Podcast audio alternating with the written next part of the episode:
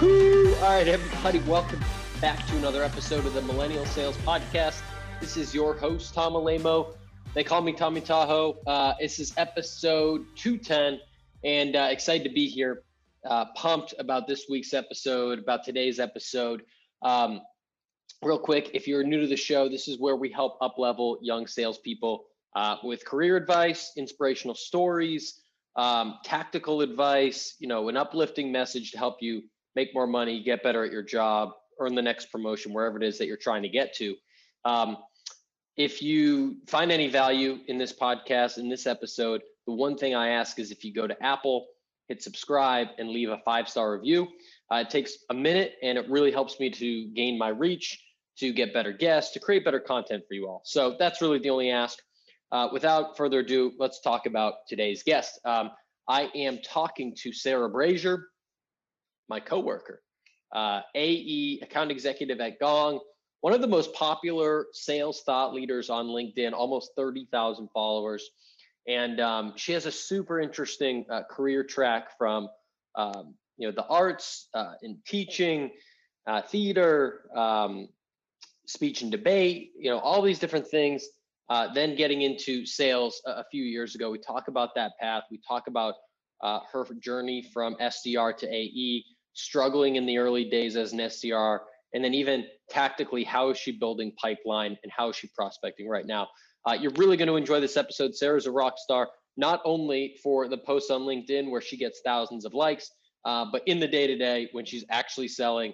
I can see emails where she is closing deals uh, and and is absolutely crushing it. So I really think you're going to enjoy this episode, uh, especially if you're someone that has uh, transitioned from another area outside of uh, you know normal college graduation to being in sales. Maybe if you came from another industry or uh, took you a while to get into sales or whatever it might be, this is going to be a great episode for you. So without further ado, let me bring you my conversation with Sarah Brazier. Let's go.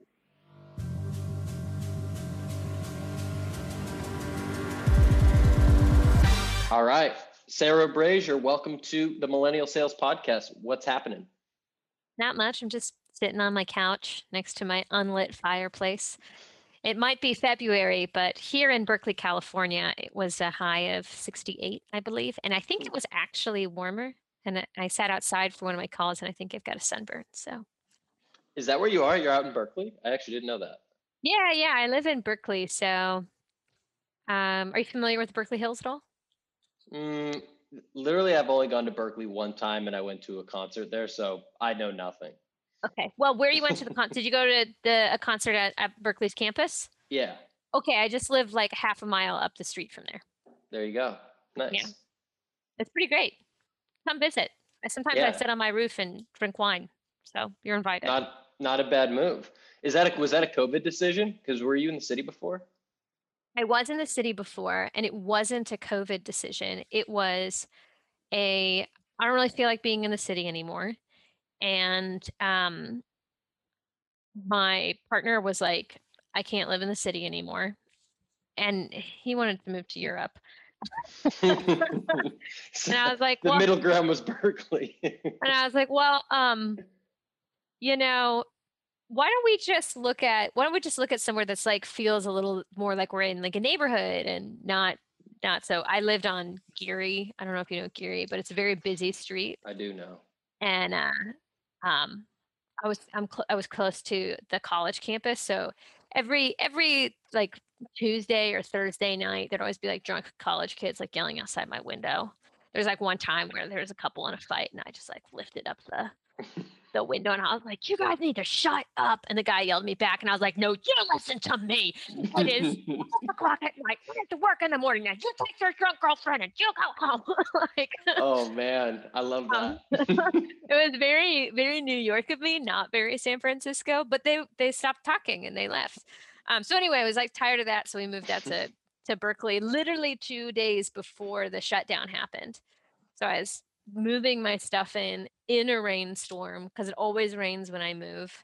And uh, my brother emailed me and he was, or he texted me and he was like, Hey, I think you should go buy some groceries. Everything's going to shut down. And I was like, Okay, cool. So, like, halfway through unpacking my stuff into my new little very very fancy as you can see Yeah. with my, my brick wall here Brick my cinder blocks my You cinder got blocks what? What is that picture? Is that a is that a is that a bull? it's a that a- bison A It's a bi- I was gonna bison I was gonna say that, street. but yeah, okay. yeah I like that. my pleather couch you know very you know very fancy um Yeah. yeah so i moved here and that's where i've been that's where i've been ever since just sheltering Good times in Berkeley. yeah I love it. Well, um, I'm excited to to get into things. There's a lot of, you know, uh, reasons why I wanted to have you on the show um, that range from you have a really interesting background. You obviously uh, crush it for anyone that you know connected with you or follows you on LinkedIn, and have made quite a presence there with you know the way that you, you know, what you write as well as like some of the webinars and things that you join. And you also just like dominated as an SDR and are starting to dominate as an AE, just like in actual results, which uh, truthfully, I, I don't think that always correlates. Like the LinkedIn superstars versus the people that hit quota and, and you know make the most money and all that stuff. It, it doesn't always correlate. So um, I'm interested to get into all that. I'd love to start first with your background, like broadcasting major in school. Did some work for um, was it like some television shows, some like news shows? Like what where was your head at in uh, you know, like that was what eight or so years ago when you were coming out of school as a broadcasting major? Yeah, so degrees in broadcast. I my thought was I'm going to go I'm going to be Terry Gross and I'm going to work for NPR, classical, other smart stuff. And I was going to say I was going to be you instead of me on this. And you know, I was Yeah. going to be doing these really long form human interest pieces and we were going to get to the root of how to solve society's greatest problems yeah. um, and then I uh, I remember sitting in in class, and there are two things that really turned me off to news. Uh, one was the crazy amount of work you do and the crazy little amount of dollars you get paid. And I'm not shy to like hard work. Um, Yeah. at like when I was in college, I think the lightest semester I took was 17 credits, you know, and I think like 18 credit, you can't go past 18 credits without having to pay extra money. Um, and uh, when I when I was this semester, I took 19 credits. I was um, doing speech and debate, mock model UN, and I was also a um, teacher's assistant. And the speech and debate team I competed for, we traveled every weekend from September through April. So it's not like I was like, I don't want to work hard. It was more Yeah. like, I don't want to work hard and get paid like might gonna max out, cap out at like 30, 32K a year. Yeah.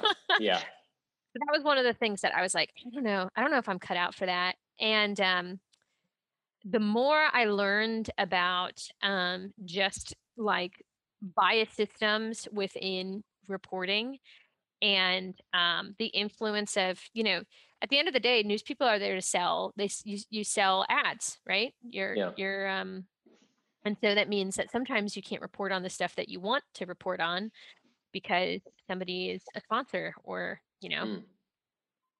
you know this their their ads are are paying your salary Yeah. um which didn't used to be that way in news by the way so anyway those are things that turn me off this is like very meandering so i was like i don't know if i want to do that so then i left school sold jeans very very shortly at the buckle and while i was selling jeans at the buckle i got a call from my speech and debate coach and he was like hey i got a job for you. And i was like great. And he's like i think you should take it and i think you should work there. And so they're going to call you like tomorrow and uh, the job is as good as yours. And it was at a nonprofit called the national speech and debate association. They host the world's largest academic competition. Hmm and uh, they just had yeah they just had two people quit. They're like yeah we really need someone so if you could just come for like six months move to des moines and two weeks later i was living in des moines iowa yeah. So what what do you like so much about the debate world? Like obviously there's parallels to sales, but you did that in college and then you did that professionally for a little while. So like what what drew you to that and why are you presumably I imagine very good at it if you've been doing it that long? Yeah, I've I did speech and debate all through high school, all through college. In high school, I um it got me a scholarship to go compete on this team. So we were we had a very good speech and debate team. and then the National Speech and Debate Association. And then after that, I coached speech. And during that, I was coaching speech. So I was very deep mm. in the speech and debate world. If you like, if there's someone in speech and debate and you tap them on the shoulder, there's a strong possibility I know them because I got so deep into the community. Yeah. Um, and the things that I like about it. So there's speech and there's debate. They're different. They're not the same. Um, debate sounds like debate, where it's like you you prepare both sides of an argument and you walk in and someone flips a coin and you just hope that you got the argument that you feel stronger on and then you go in and you platch you know and yep. it's it's uh it's very logical it's super smart i wish i'd done debate just because i think it would have made me um honestly better at negotiating um yep. But what i did was the speech part and i specifically did the interpretation categories which is where you take a piece of literature like a play or a poem or um, a combination of different, you know, creative writings, and you perform it as a character. Yeah. And it's and it's like a 10 minute skit and it's competitive acting. It's mm. very fun. Yeah. But it has nothing to do with debate.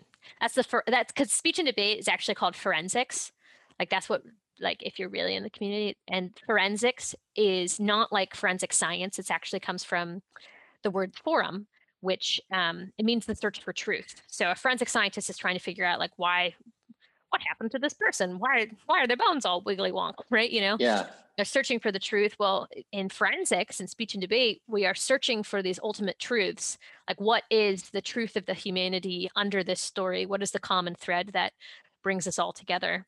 It was very like um, connecting the dots, reading between the lines, things that eventually trans, trans translated to developing business acumen, reading a 10K and understanding where where are the things that they're not saying that you need to you need to kind of poke at to find pain. Um, mm-hmm. Same with when you start a discovery call, right? It's all it's all about trying to peel back the onion. Um, yeah. Yeah. So I did. I had no idea that speech and debate were two different things. I thought you were just going to say, yeah, I was just like going at people head to head, like we'd be talking about, you know, the typical things that people debate about, and like I was just a ruthless, you know, negotiator, and that's how it tied into sales. But you kind of threw me off my course there. So no. you're doing like ten minutes, like Hamlet or something. I don't know. Like that's just the first thing that comes yeah. to mind. Something like that.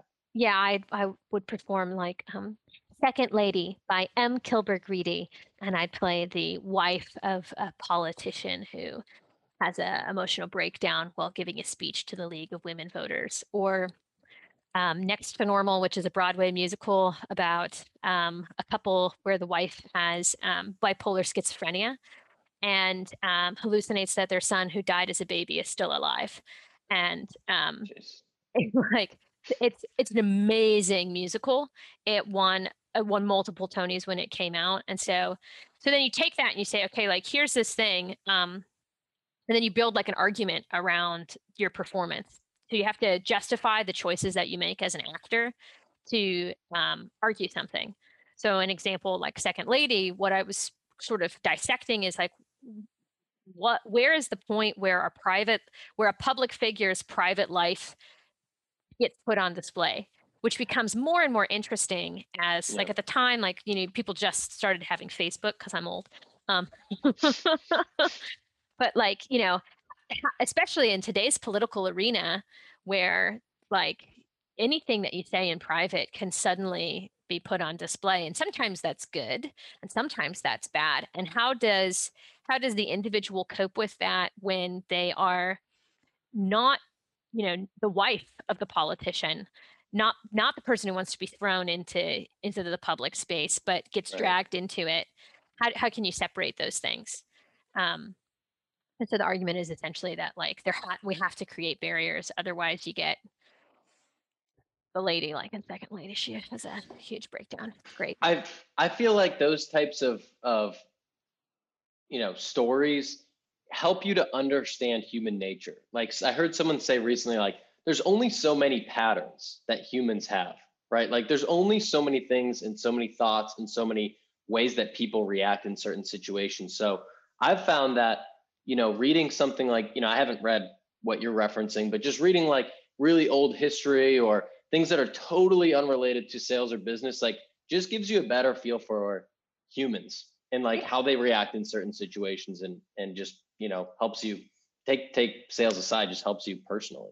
Yeah but the thing about theater is that um one of one of the acting coaches that i had worked with at some point or maybe maybe i read it in a, a book it, it essentially says said that um every human emotion that you could possibly experience you will by the time you're 18 like you're just going to have felt it now the circumstances are always are different. You know, there's a myriad of things that I will never experience. Um, like sitting in a point of privilege, living in my little Berkeley hut, selling SaaS software. but I can I can empathize with every feeling that anybody, everyone has felt frustrated and knows what frustration feels like. Everybody yeah. has felt grief and knows what that feels like. And we've all felt different nuances and colors. And so as an actor, you go in and you you um you don't tap into what uh, to the memory of it you tap into the the physical memory i mean you can't tap you can't go back and like think about something really terrible that happened to you and then or like think about that while you're trying to act but that's like acting theory anyway you just yeah. you, you can you can use that to empathize with these different emotional states um, and when you can put yourself in that psychological space uh, of grief or anger or joy or delight or anticipation, you can then start seeing things and thinking about the different paths that are in front of you, the logical choices that logical, but the steps that people take as they are in an emotional state of being. Because every, everyone says that, you know, buying yeah. is emotional. Like the act of sales is eliciting an emotion and getting people to emotionally trust you, buy in, and make a choice, and then justify it logically later on. Yeah. So there's the parallel. There's a parallel. there's so many parallels. Yeah. Yeah. so I'm curious. I know that you, you know, after doing some of the speech and debate, I think you were a teacher for a few years, maybe mm-hmm. in a mm-hmm. few different capacities. And then like there was the hard shift from that to working at I think Optimizely, where um, you were doing i don't even know exactly what the exact role was but it wasn't salesperson it wasn't bdr so like tell me that story like how like where's that hard turn i know that you mentioned maybe it was financial similar to like the broadcast world um, but like then how did like why sales like how did that happen okay so i told you i'm working at the national speech and debate associate this is meandering everyone buckle up so i'm working at the I, national i love meandering you might not think that the people want to hear meandering, but that's all that's all people care about nowadays. So just Everyone, meander away. Climb in my minivan. We're going on a Sunday drive. yep, and we're just hitting green lights all the way through. All the way Let's through. Well, we're in the countryside. We're in Amish yeah. country right now. Yeah, okay, great. I'm from Ohio. You know, there's we don't even have stop signs out there. We do, but they're few and far between, every couple miles. Um, I've so, driven through Ohio. It's brutal depending on where you drive, Amish country is quite beautiful. Yeah. I just I mean think. it's like flat and it, yeah. On a I long mean, road trip, it's like kind of like you could fall yeah, asleep at the wheel. It's it's not like driving through I don't know, Canyonland. Yeah. yeah, not like that. not like that. Um so okay, so I'm working at the National Speech and Debate Association and um my boss at the time is a guy named Scott Leese. He's the executive director Scott's got a brother-in-law. Wait, Scott Leese? Not Scott Leese. Oh, I'm so sorry. No, I'm just thinking. I've just talked about Scott Leese so recently. No, his name's Scott Wunn. W U N N. Oh. Wow, that was a moment. That would have been that would have been wild. Okay, go on. No, I wish that would be cool. It's like actually, yeah. I've been talking to Scott. Uh, it was Scott Leese the whole time. no, we're gonna got one, got one. Um, and anyway, Scott's got a brother-in-law who worked for Baxter, who still works at Baxter, the medical company, and he's mm-hmm. like a, a territory manager for their sales team. And their sales organization apparently was like the best of all of Baxter's sales orgs, and so they've been invited to speak. And they have this tradition of presenting like a really funny video at the beginning of all their speeches because every they're like you know like year over year they're just really super great. Mm-hmm. And um, since I've got my journalism degree, I know how to edit video. So Scott's like, Brazier, because that's how he talks. He's like, Brazier, I want to put some money in your pocket. I'm like, oh, great. can you edit this video for my brother-in-law? And I'm like, sure, whatever. So I edit the video and anyway, I make friends with the guys because they're, you know, they're they're salespeople and this is like their presentation. So I went through so many drafts of re-editing this thing, mm-hmm. and um, eventually, like it's good to go. We ship it, but that, I made friends with the guys. So the next year, they flew me out to. I was living in Texas teaching, and they flew me out to come make the the video for the next year, and um, the whole time they're like sarah you really should think about doing sales you would you would really excel and like i know you like teaching but you would make so much more money you should you should just think about doing sales. And i was like um okay i'll put that in my back pocket. So between speech and debate i moved to teaching where i taught speech and debate and uh, drama at a middle school. And like i finished that up and i just got like i was just exhausted. I was so exhausted and I wasn't making any money. And I thought, you know, if I'm if I'm going to be this tired and this poor, I should do something that I really really love. I should go act. And my brother lived in San Francisco, so I moved out to the Bay Area and slept on his futon and was acting and doing doing shows and trying to get my equity card. But obviously, you you uh, you got to still pay for like living and food and all that good stuff. Eventually I like moved in with some friends, but um you know, theater, I could do a show where I worked, you know, 20 or 30 hours a week for 2 months on a show and I'd make 500 bucks for the whole show. With like you know, Jeez. which is like if if you get into like um sourcing enterprise deals as a as an SDR, that's like one deal source. Like that's like a cold call. Um, yeah if you're lucky, right? More than that. But so anyway, I, I was doing that and I um, was coaching speech and debate still at a, at a at an after school program in southern like south of San Francisco and working as a barista. And I thought, oh man, like coaching speech is paying me money, um, but it's taking away from my ability to go audition. I should get a job. I should get like jobs that are really close to each other. So I did. I temp worked at Optimizely as a front desk girl, as an office mm. administrator. So, like, if you forgot your badge, I'd give you a temporary badge and I would, you know, like staple stuff together. And um, I mean, the whole time I was just like hunting for like memorizing lines and reading books and just like trying to like get ready for my next audition. Mm-hmm. Um, and I was also working in the morning as a barista before I'd go into the office. So I'd wake up around like 4 a.m. and I'd get ready and go go make my coffee, go make the coffee for all the people. I didn't drink coffee that whole time because I just everything smelled like coffee. I just drunk coffee too much. yeah. But you know, I, this is the gesture you make when you make the coffee. Right, right. But do that, and then I'd have. Was it Starbucks or where? What was it? A fancy like hipster spot or where was? It? Oh, okay.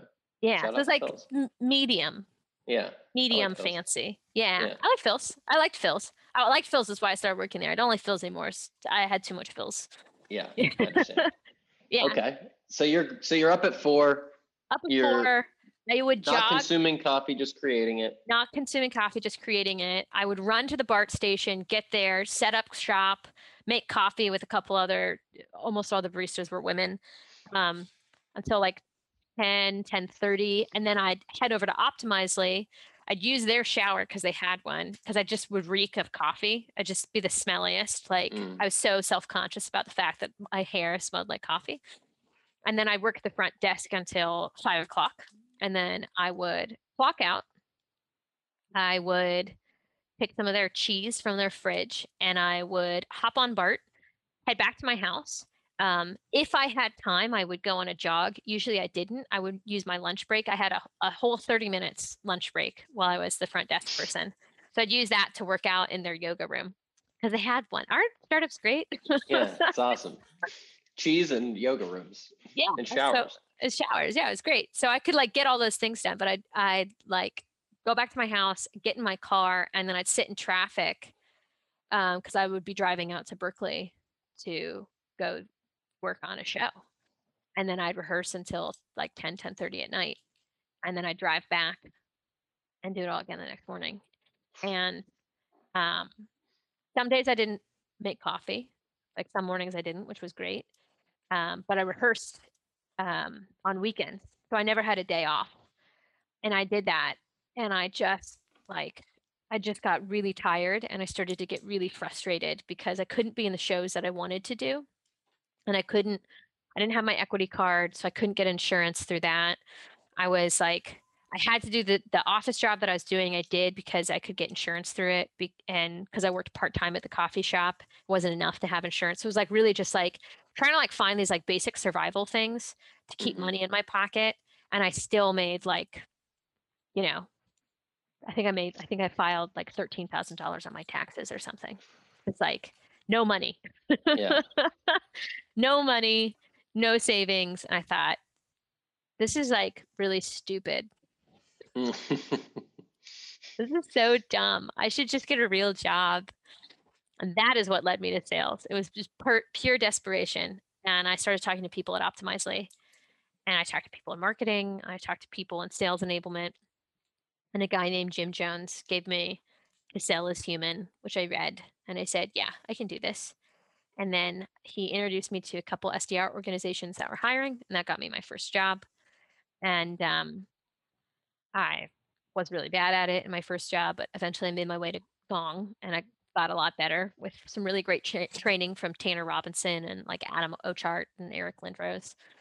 And uh yeah, that was like that was the journey. It was just like I'm going to go like do jobs that make no money and be a servant and try to create art and eventually like that lifestyle of like constant sacrifice without feeling like I was getting rewarded back or like being you know you know being able to like really like build a life on top of it it just it just like wore me down to the point where i was like i don't want to do that anymore When i found sales and i found that i could be good at it and that it could be really fun and that it would play on the strengths that i had of communication and empathy and psychology and problem solving and thinking about things creatively um and i could like i could i could put money into my savings account Which is good. which is great. I was like, yeah, I really like that. I like that a lot. So what? Well, you mentioned like the first role maybe didn't go so great, and most salespeople's like most when you start your sales career, most people I've talked to, same with me, like the first six to twelve months are usually pretty brutal, and um, it a lot of people drop out. I think short of that first year. So I'm curious, like if you were in that spot, it looked like it was maybe I don't know nine-ish months at that first spot, and then you went to Gong and maybe it took some time to get get rolling. Like what was the thing or things that that you tweaked? Like what what was that turning point for you if you can recall anything if it was a lesson or just a uh, something that you started doing differently or a mindset shift or maybe you just like were working your ass off and things started to finally work for you? Like do you do you recall? I think it was a couple things. Um, so there, yeah, the number one thing was there was a mindset set set shift. That's like the first thing that happened. Is I uh, I was trying to I was still trying to do shows while I was there. You know, I would I'd go to rehearsal in the evening. Um, so you know, I I'd finish my work, clock out for the day, and go go practice. And I said, I'm I'm just not going to be in a play for one whole year. I will not do a show. I kind of did a show, but I wasn't acting and. I was producing it. So there you go loophole yeah, it was a loophole. It was just like the hours, the the time, the commitment. yeah That was one of the things. And I was just like, I'm just going to master this job. And if I cannot master this, then I know I'm not cut out for sales. So that was that was the first thing. It's just the mindset of like I can and I will Mhm. and I'm not I'm not going to get distracted. And I made sure that in my first three months that I was overproducing pipeline so that I would set myself up for success. Yep. That was the first thing. The the second thing was um, I think around the way that um, the way that Gong had structured mentorship in the SDR org at the time. There was this massive culture of hey, this account's in your name and I have a lead. Let me give it to you. Be like, wow, like I just, you just like gave me a meeting. That's crazy. Yeah. What? like you, that's crazy wow. Um, and it was great. Like that, that's the culture of Gong. It's just like, we're going to win as a team. Like no, no one should, should miss quota. Um, and so that leadership really came down from the top with Tanner, who would get on the phone. Like if I messed up a cold call, he'd call, call back the VP of sales and say, Hey, like, how my SDR do? Give me some feedback.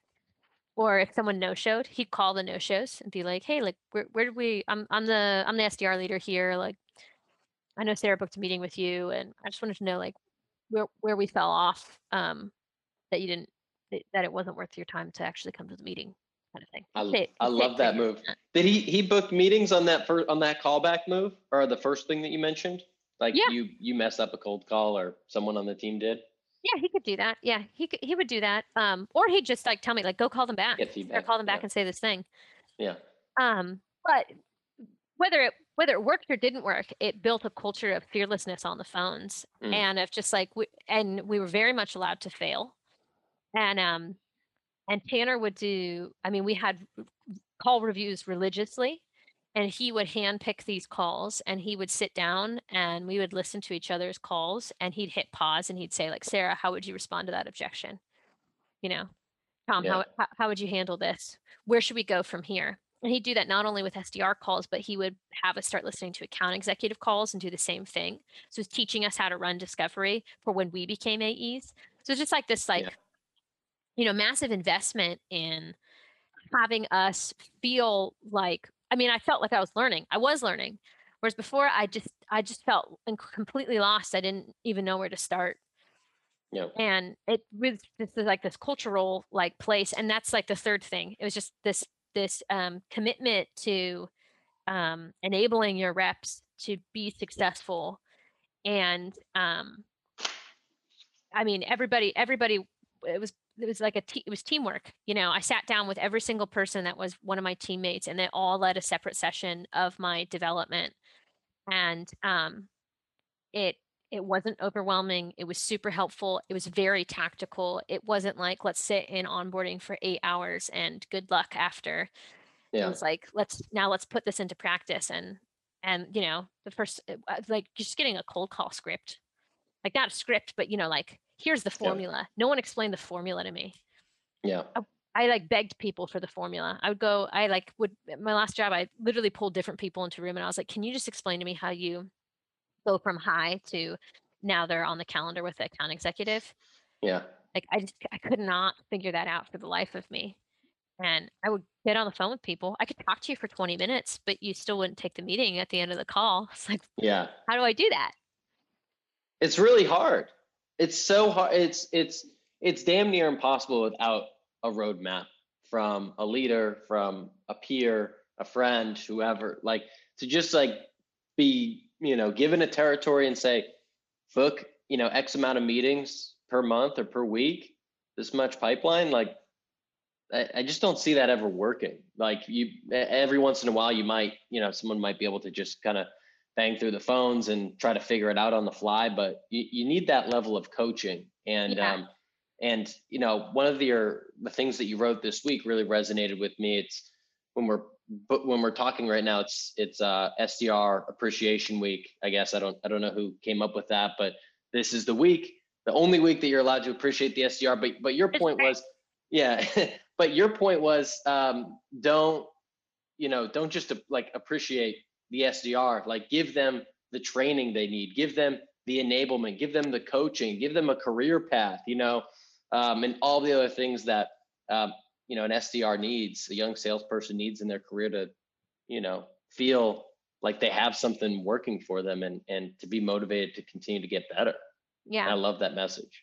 I, I mean, I talked to, I think that, um, I think that the SDR leadership and management is, um, it's one of like the most overlooked pieces Yeah. of the sales work. Sales gets all the attention.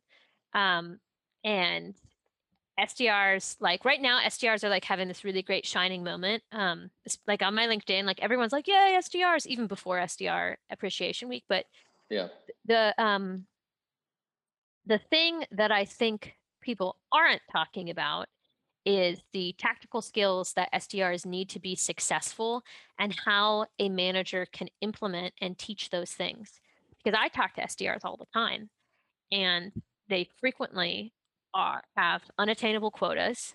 They frequently have managers who just up their KPIs but don't give them don't give them they don't give them the roadmap for the cold call. They don't they don't sit down with them and read the you know a, a collection of the emails that they sent this week and critique them. They don't they don't tell them here are the important parts of a earnings call that you should look at or how do you optimize LinkedIn in order to prospect. And the more I think about it, the more frustrated I become because I think one of the things that eventually allowed me to be successful was like first I got this great training from Tanner, who's just great. Like Tanner's great. Yeah. Tanner's amazing. Everyone, everyone, Tanner should be paid millions of dollars because it's so great. Shout out to Tanner. I can't wait till Tanner is the CRO of a business or the CEO of a business, and I can go just be like, "Hey, man, can I work for you?" he's he's just fantastic, but not everybody is fantastic like Tanner. And what ended up ended up happening with Tanner is he was just there in interim. Like we were in the process of hiring on a true SDR leader, and um, he just happened to be the top performer who also had amazing leadership qualities.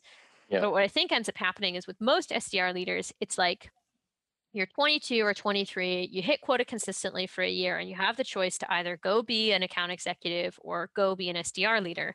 An account executive feels scary because there's this even bigger number over your head. There's a whole sales cycle and motion that you have to learn, and you're still an individual contributor. But then the SDR leadership role, like that, that's got some like juicy, uh, uh a nice fat salary that comes with it. You already know how to do the job, plus you get to be a people leader.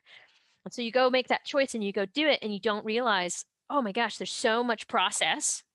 Yeah. And there's so much enablement that maybe just like happened. You got, but now you have to teach everybody else.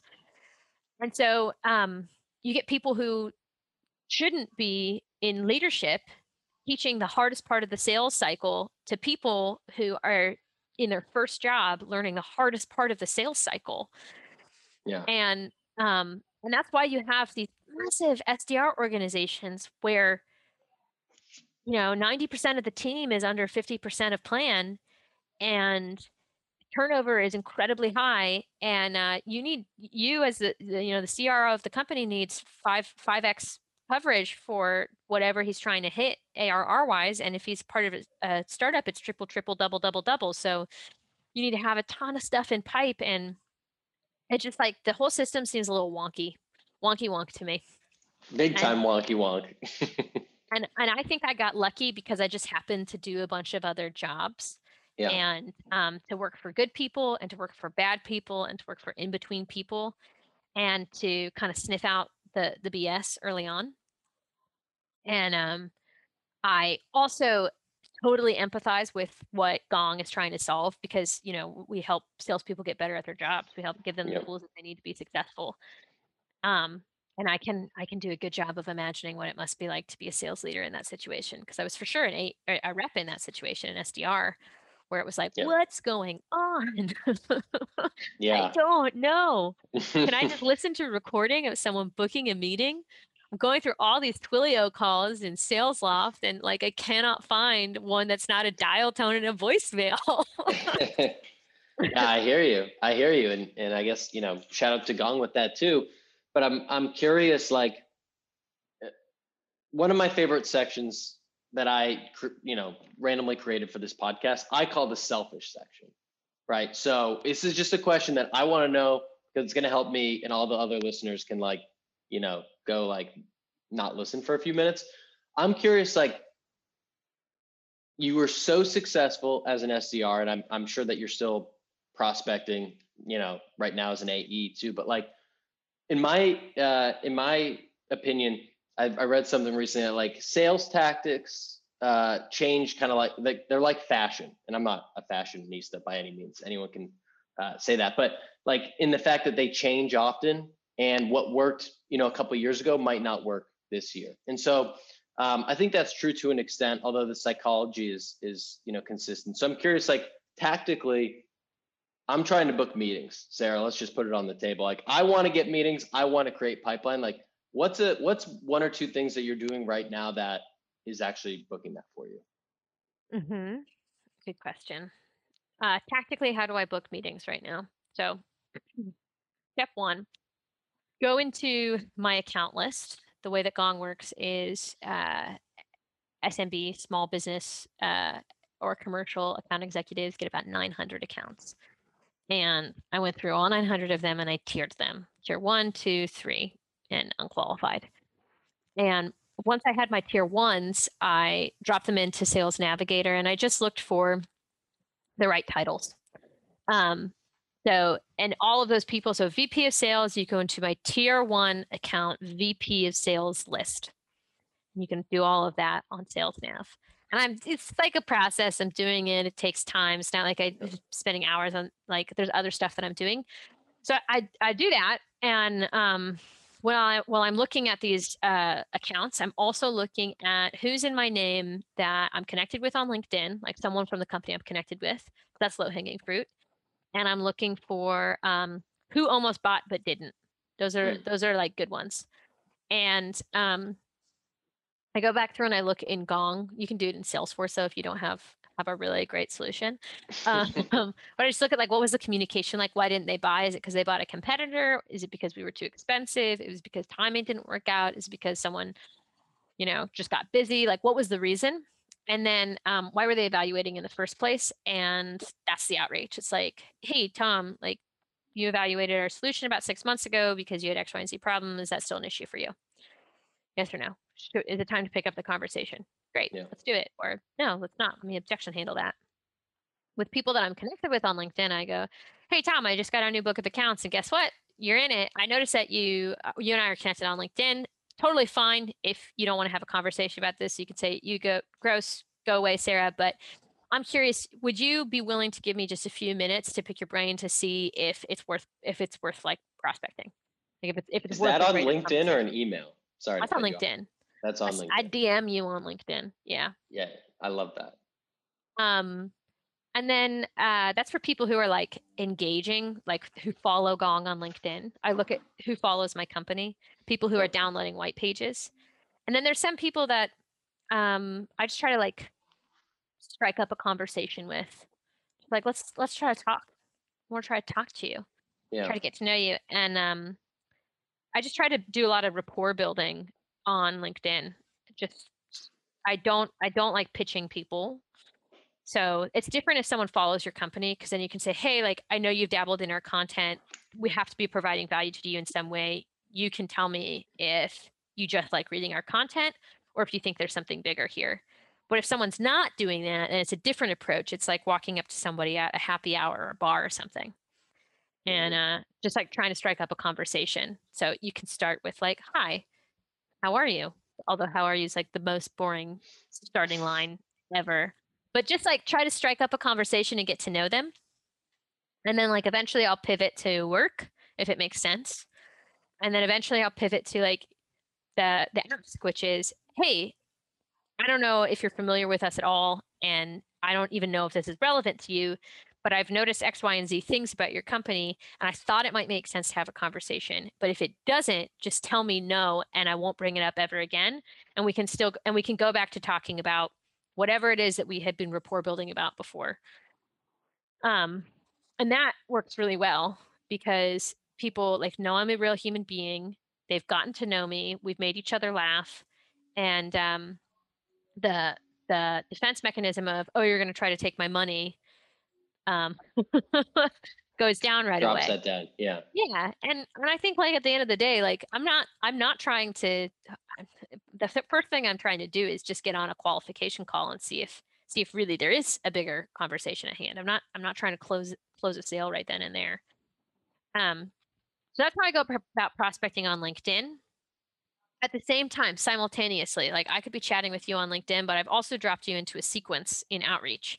So I'm sending you like a more formal like business email that's very, very brief and to the point. It's like, hey, Tom, I noticed X, Y, and Z thing about your company. We work with sales leaders who experience X, Y, and Z pain. Um, would you be open to learning about how you can solve ABC issue? And that's, you know, the email that I'm sending out with a bunch of other touches and follow ups. And then I do a lot of cold calls And not a lot. I do enough cold calls that I'm like, like if I I take I have a report of MQLs of like yep. marketing qualified leads that I check every day. and um, before I drop them into a hey, you downloaded content, are you interested in buying our softwares kind of sequence? I just call yeah. them and I say something like, Hey Tom, um, I noticed that you've been dabbling in Gong's content and you popped up on my radar, but more importantly, I saw that your company has grown 300% according to LinkedIn in the past six months. I'm just curious if you've ever considered exploring Gong outside of our content. And then you'll either say yes or no. And then I'll say, like, well, it doesn't make sense for me to give you the high level pitch. And then I'll do my really great pitch. And then, you know, we'll just, we'll just yeah. See, see where it goes from there. Yeah.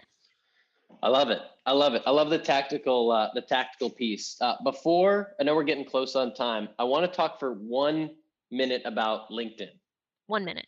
One minute, maybe three minutes. Maybe. Um, maybe. So, so the way that you write is very unique on LinkedIn. And the way that you talk in this conversation is unique. Like you're fun. Like you're you're saying like wonky wonk, you know, like all these different things. And you write the way that you talk, I would say, right? Like you write like a human. You don't necessarily write like, I don't know, just like this kind of stuck up, like, I don't know, just like ro- robot business person that you see am smart. a lot. Hmm? Listen to how smart I am. I am smart yeah. on this LinkedIn. Yeah, smart, like so. T- tell yeah, like, tell me why why you do it so uniquely. Like why there's obviously a conscious decision. It obviously works. Um, it feels very real. But like, just tell me a little bit about why you do it that way versus the way that 99% of people probably put things out. Um, I guess because I'm just like a weirdo. Aren't we all? yeah. Um, I mean, I just I love things that make me laugh, and uh, usually when I'm writing one of my posts, I'm making myself chuckle. I just yeah. think the world of sales is not life or death. Nobody ever died because someone didn't sign your contract this month. Probably. Probably not. Maybe there's maybe like a small, small midget. You know, there's there's always a chance. Right. Yeah. Like, you know, like I'm not I'm not I'm not a doctor, not a nurse. I'm not not any of those things. And even if I was, I'd probably still make jokes because sales is a challenging it's a challenging thing to be in and that it's very emotionally draining. Your highs are high and your lows are low and everything in between is a grind. Yeah. Um and if I just think like if I took every every down if every disappointing moment in my life seriously, um, then I'd probably be laying on this couch instead of sitting on it. but yeah. if if I can make fun of the things that are funny, and if I can um, express something in a way that is interesting, um, then it'll be fun. I don't know. I uh, I when I when I was a middle school teacher, it's, it's probably like my middle school teacher vibes, but yeah, we used to write we used to write plays as a class, and it was just so much fun. Like getting creative with the dialogue and writing things that feel absurd and delightful and whimsical and then getting to read that out loud it's just like a really fun act of creativity and um yeah i do it on i do it on linkedin and i and then i read my posts out loud to my boyfriend and i'm like isn't that funny does he find it funny yeah, most of the time. Sometimes it's like sometimes it's like that's that's not your that's not your best. That's uh that one I didn't think bring that, that back to the drawing board. they're like, all right, I'll reel it in. I mean, you should see my first drafts because often they're like too many words. And sometimes like the post that I made about the SDR stuff, I mean, there were way more way more jokes and like little jabby jabs at companies that that don't do a good job of building structure before they scale an SDR yeah. organization. And uh man, I was just cracking myself up. Then I had to delete a bunch of it. I I wish I hit I wish I saved a copy, but yeah, like I just I just don't uh, the thing is I'm not an expert, so I shouldn't write like I'm an expert. I should write like I'm in the field selling and just trying to enjoy it because that's what I'm actually trying to do. And oh. um if I can't poke fun at my job or myself or just delight in creating words that aren't real words, then what's the point? then what's life? I wanted to, uh, in the spirit of drama and theater, wanted to finish actually reading one of your posts in a dramatic reading that oh, I yeah? don't know if I've done in my three and a half years of podcasting. But here we go. This is from about one year ago, LinkedIn tells me. I'm an SDR. I sell to sales leaders. The other day, I called the VP of sales. He was very, very disappointed in me for bothering people in Q4. Then he hung up on me. I had to laugh a little. I wonder what he's telling his reps as his revenue numbers hang over his head. Don't call people in Q4? Nah. And so I keep dialing. Over 10,000 likes on that bad boy. That's awesome. That's all I got. I just love Yeah. that. Yeah. Uh, nah. Nah. Nah. Nah. Yeah. That was that's the post that went viral that um made me made me who I am on LinkedIn. Oof. That's where it all started. That's where it all started. It's true. It's a true story. It happened two days before I wrote that post. I couldn't get it out of my head. I was like, that guy, that guy, and I, I was, I was slacking in AE about it, and I just thought, like, that's so dumb. I just kept thinking, Yeah. that's so dumb. I'm just gonna write it on LinkedIn, and then, like, I walked out the door and uh, looked at my phone a couple hours later, and it was just like, you have seven thousand or whatever. It was just like crazy. It was like, oh my gosh, all of these notifications. Got a lot of job offers out of that one. That's wild. I love that. I love that. Well, I know we're we're we're about uh, our backs are against the wall in time. I appreciate you being generous with your time, with your stories, with your humor. Um, any last words for the listeners out there, and then obviously let us know where uh, the best place is to catch up with you if it's LinkedIn or anywhere else. I imagine it's probably LinkedIn though. It's it's LinkedIn. I I technically have access to Clubhouse and I've I've looked at it twice. I'm gonna be on a Clubhouse thing though on March 23rd. So if people Oh. want to go, you know, if you're listening to this pre March 23rd, 2021, that's where I'll be there with some Yep. Other people. We're talking about four things I wish my manager had taught me. Mm. Um, yeah, so LinkedIn.